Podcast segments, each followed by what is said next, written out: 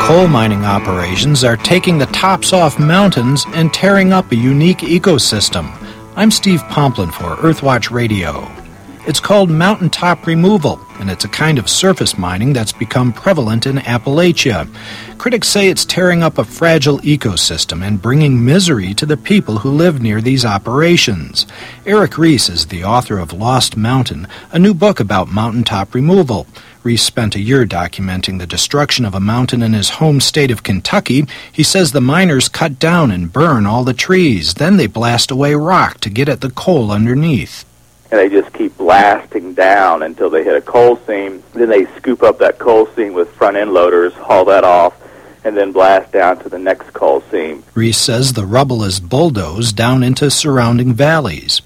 What you end up with is these desert plateaus on the tops of mountains, and then you have these massive, what are called valley fills, where hundreds of miles of streams have been buried under all of this rubble that they pushed off the mountaintop. Reece says coal mining is destroying large areas of one of North America's richest natural landscapes.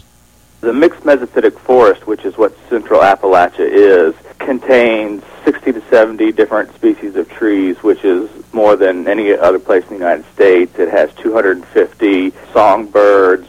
To have mountaintop removal going on anywhere would be terrible, but to have it going on in this particular ecosystem just compounds the tragedy for me. Federal law requires mining companies to restore mined areas, but Reece claims they usually just spread grass seed where these mountain forests once stood.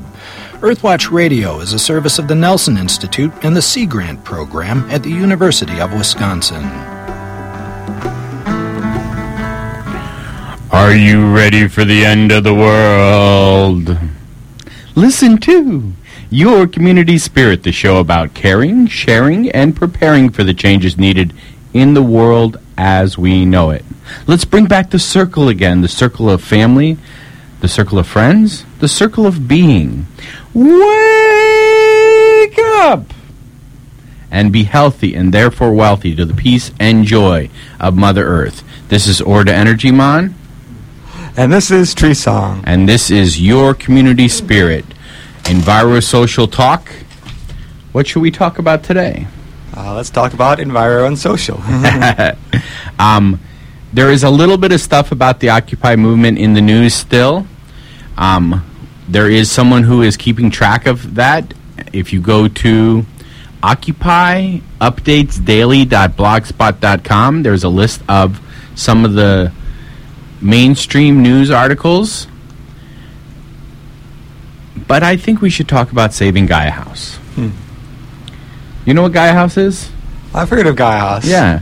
um, formerly and still called the Interfaith Center. Um, the name was changed pretty recently to actually clearly encompass everything the place does.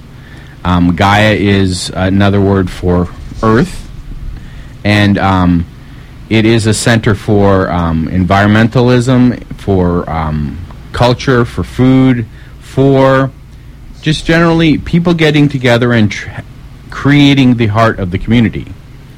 And the heart is having a hard time.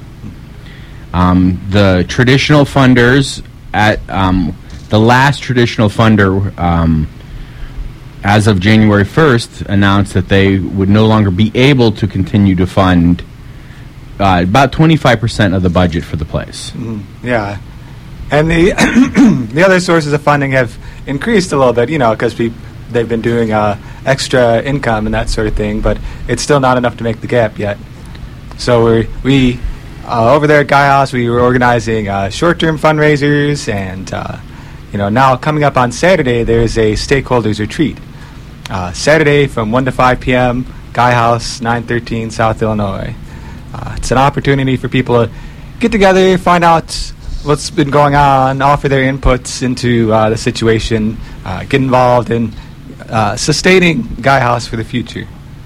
And they literally do not have enough money to last through the spring. Mm-hmm. And so it is anybody who's ever been involved with the, the place or want to be involved. Um, I mean, regular weekly dinners there. We announce on this radio show um, the Interveg vegetarian dinners on Thursday nights. Um, I'd say probably an average of about 25 to 30 people come each week. Um, and then the Friday night Rice and Spice International Slow Food Dinners, where people get together and eat and cook, averages about 50 people a week. There are, um, I, I literally can't keep track of all the stuff, even though I get the newsletter. yeah. There is a lot of stuff that happens there. yeah, there's a lot um, going on there. Meditation. Um, there is the Sunyata Center. There is um, lots of books on spirituality and religion in the library. There's the Labyrinth, if you want to walk the Labyrinth. Yeah. It is, I guess, a calm in the midst of the chaos in the middle of town. Yeah, because you've got uh, the railroad tracks on one side and Illinois on the other side. So it's like in between. The whole Illinois, uh, Illinois, Illinois Avenue. Avenue. and um, it is right in the borderline between the university and the city. yeah. So that should be the slogan for the place, the heart of Carbondale, because that's what it is. So, um, again, stakeholders meeting from one until Uh, one until five. one until five. Figure out ways to make sure the heart of Carbondale continues to beat.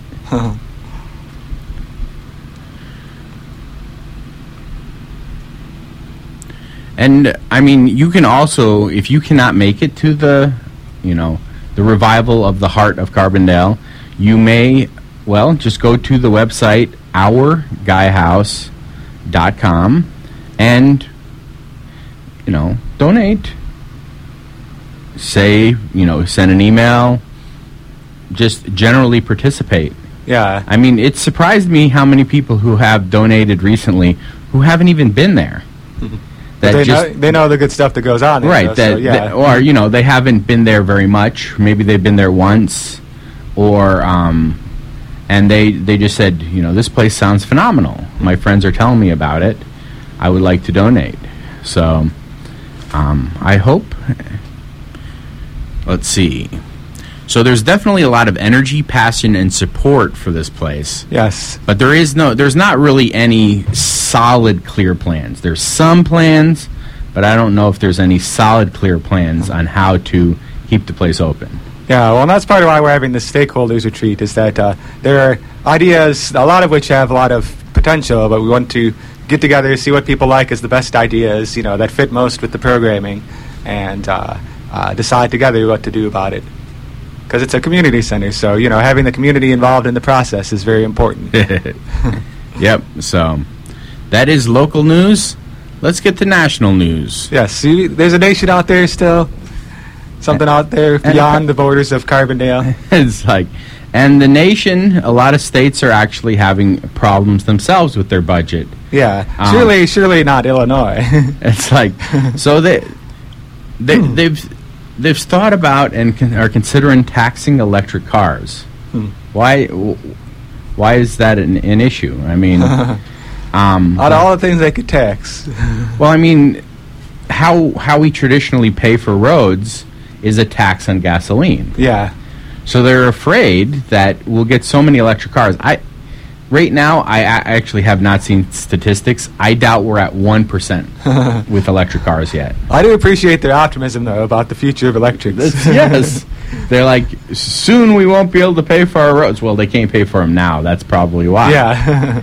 They're, you know, the the funds are being misappropriated. Originally, gas taxes were only for roads, but now they just go into the general fund and are spent for whatever. yeah. I think that's the biggest problem with, um, you know, what is it?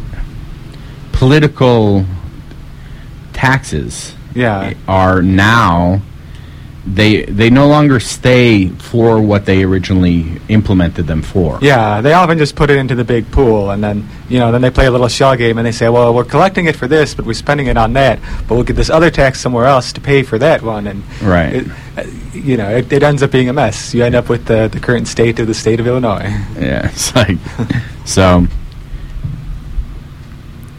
What else? Yeah, I think there's there are other solutions other than taxing electrics, uh, but that that's my personal opinion. I think right now we, uh, you know, with the issues like climate change and other issues, that uh, taxing electrics right now just seems like it'll discourage the use of them. Maybe. it's like you, um, there's there's an actual another article in here. Let me scroll through about how much we work to pay for our cars. Let's see if I Mhm. can find it real quick. Yeah, and we often don't think about it because of the uh, you know the costs aren't all at once. You know. So, the average person, a recent study, um, James Schwartz of the Urban Country recently calculated that Americans work an average of two hours every day to pay for their cars. Now he's done another calculation and he figured out that a bicycle only costs 3.84 minutes. And that's being conservative, actually, assuming you'll drop uh, $1,500 on a new commuter bike every five years, after which it will have zero value. So if you'd like to um, read that full article, you're going to have to get our newsletter. so um, it's really hard to read a really long link to you. If you would like to get our newsletter or just today's newsletter, today's email newsletter, email info at yourcommunityspirit.org and Uh-huh. let me know if you want just today's newsletter or do you want to be on our weekly newsletter list. Yes. All right, now I'd like to mention this one. Uh, this one's about fossil fuels. Time for an oil change. Americans strongly oppose fossil fuel subsidies. Ah, come on. that can't be true. I know that sounds kind of crazy, right? But apparently that's that's what's happening. Well, we do talk about free market economy regularly. And a true free market economy, we wouldn't have subsidies. We would allow things to, you know, fight it out in the free market freely. So, hmm. Americans oppose subsidies on fossil fuels. Huh. I know I do. People ask me, what do I think of subsidies for renewable energy? I say I oppose them. Why? You're in the renewable energy business. I oppose subsidies, period. Hmm. I think we shouldn't have subsidies on, you know, coal or nuclear or, you know, fossil fuels or solar energy. It should all just be, you know, a true free market economy. But apparently, I need a better lobbyist for solar, right? Yeah. So why do they oppose it? So yeah, it's uh, uh, basically they let's see. Uh, well, the recent findings were that it's all political stripes. That it's not just one political party that opposes these subsidies. Nice. and it's they they oppose the subsidies by seventy percent to thirty percent. You know, that's it's more than two to one uh, ratio there. And uh, and the Republicans, it's it is actually a little different, sixty-seven percent to thirty-four percent. But still, it's uh, I think it's I think people it's a combination of you know people in general, like you say, being opposed to subsidies increasingly, and also they hear about these record profits. You know, the oil companies are making profits, and if you're making profits, why is the government subsidizing you? and It's I- basically a form of robbery. they're not completely eliminating the subsidies. Only forty billion dollars over the next ten years. Yeah, and uh, Forty billion dollars. That means Yeah. over the last ten years, have we subsidized oil and the fossil fuel industry for forty billion dollars? yeah, So in the 2013 fiscal year budget released on February 13th, President Obama actually proposed to eliminate 40 billion dollars in tax breaks for oil and gas producers over the next 10 years. yeah, 40 billion dollars. Uh-huh. And these are companies that are making record profits. I could understand if it was a company that needed help. yeah. Maybe. I mean like, you know, we helped the Why do we always help the big guys? Yeah, well, the argument they use in favor of these sort of things, or that they at least used to, was that, well, you know, you need oil for transportation, so let's give them a bunch of money. But if they're making money hand over fist doing it, then obviously they're not, you know, it's not at risk of not being able to have any oil. If well, if we give them a subsidy, they need to charge less money. yeah, but I they mean- don't. They just pocket it. Huh. Sounds like a plan. it's a good plan for them. Yeah. And then Huh. they get away with it because people don't fully realize what's going on, but they're starting to.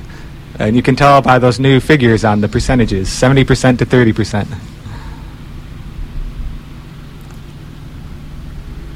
Did you guys get cold weather while I was gone this week?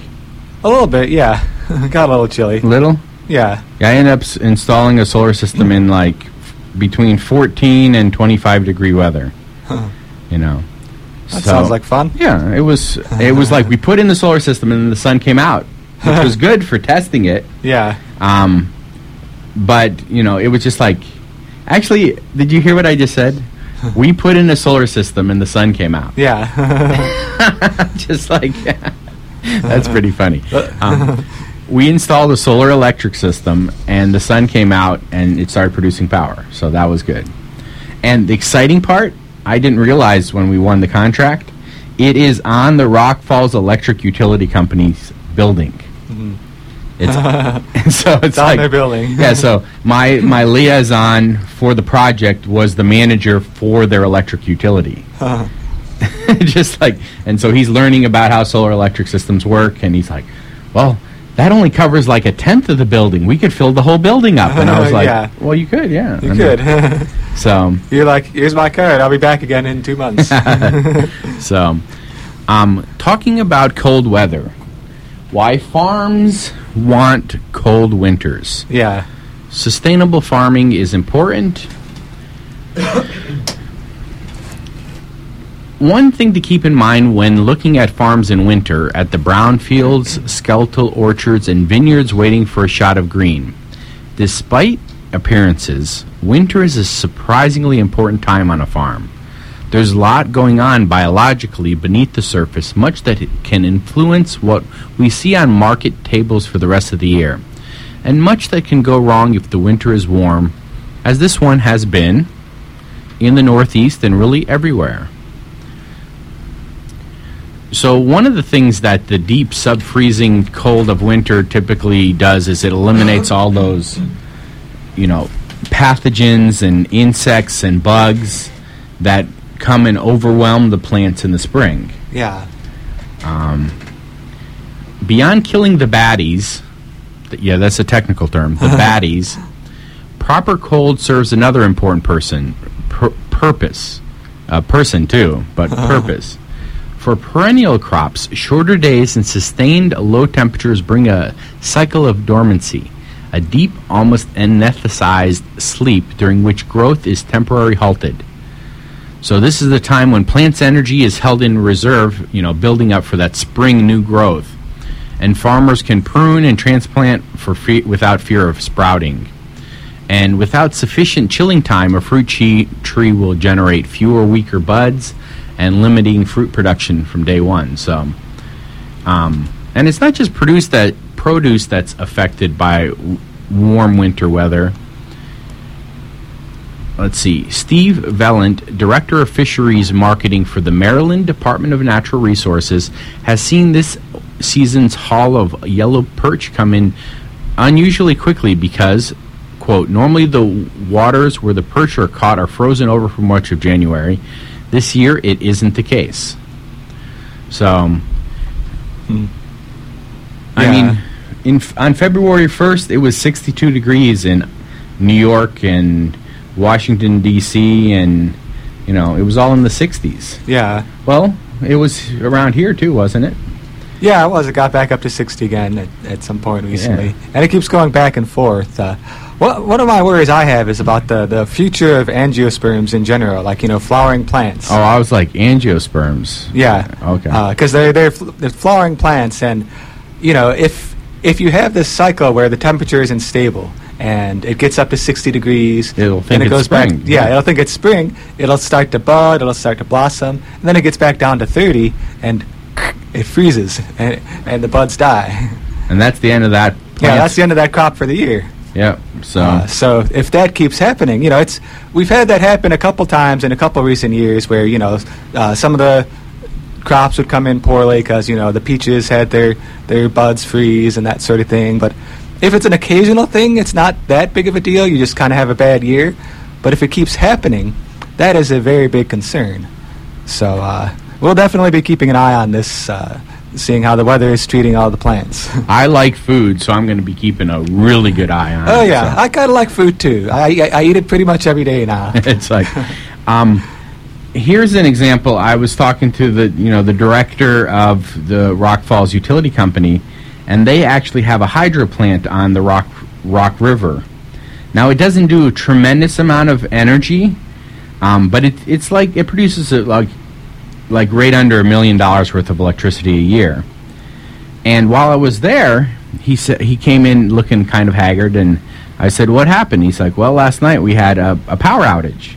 I s- asked him what happened, and he said, "Well, um, the ice on the top of the river is breaking up and clogging our hydro unit." Oh, huh, yeah. And so usually he says what happens is the cold weather starts, they slow down the water flowing through it, allow the ice to freeze four to six inches on the top of the water, and then they speed it up again to take the you know continue the water flow.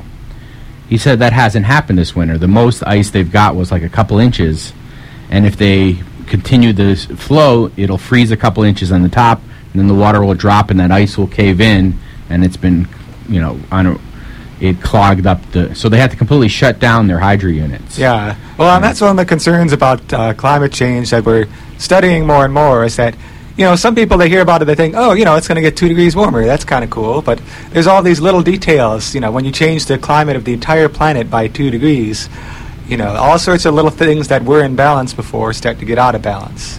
Well, I thought it was weird that it was snowing in Carbondale, but not in Rock Falls. Yeah. That they haven't got snow up there. Yeah, oh, I remember how strange that was when I went and visited my family in Chicago around uh, uh, Christmas and Yule. Uh, like they, they, I go up there, and it's the same weather as it was down here. You know, usually uh, Chicago. I grew It's up in bitter Chicago. cold, It's bitter cold. There's snow everywhere. You know. Well, most people are liking that. Yeah, that, yeah. Well, you, you, Chicagoites are is that Yeah, the word? yeah, Chicagoans. Chicagoites, Chicagoans, not ites. Yeah. Chicagoans.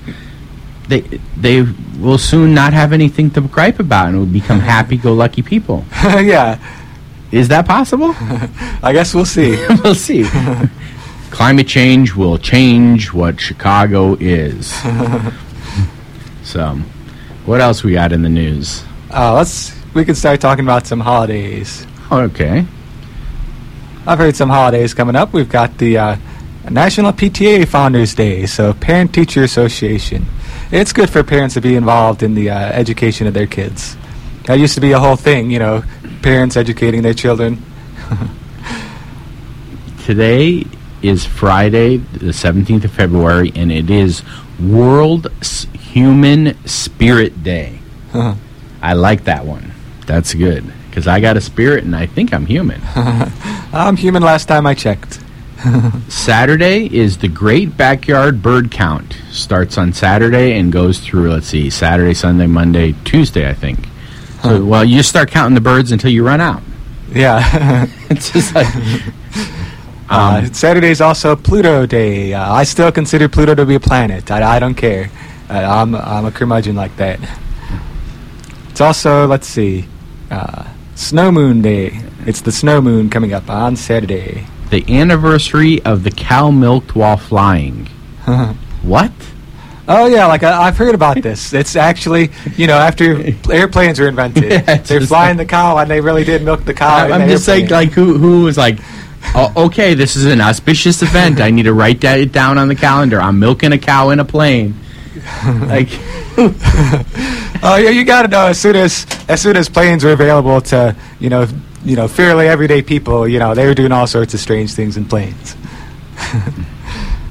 I wonder what another anniversary is that uh, we probably don't have the exact day of.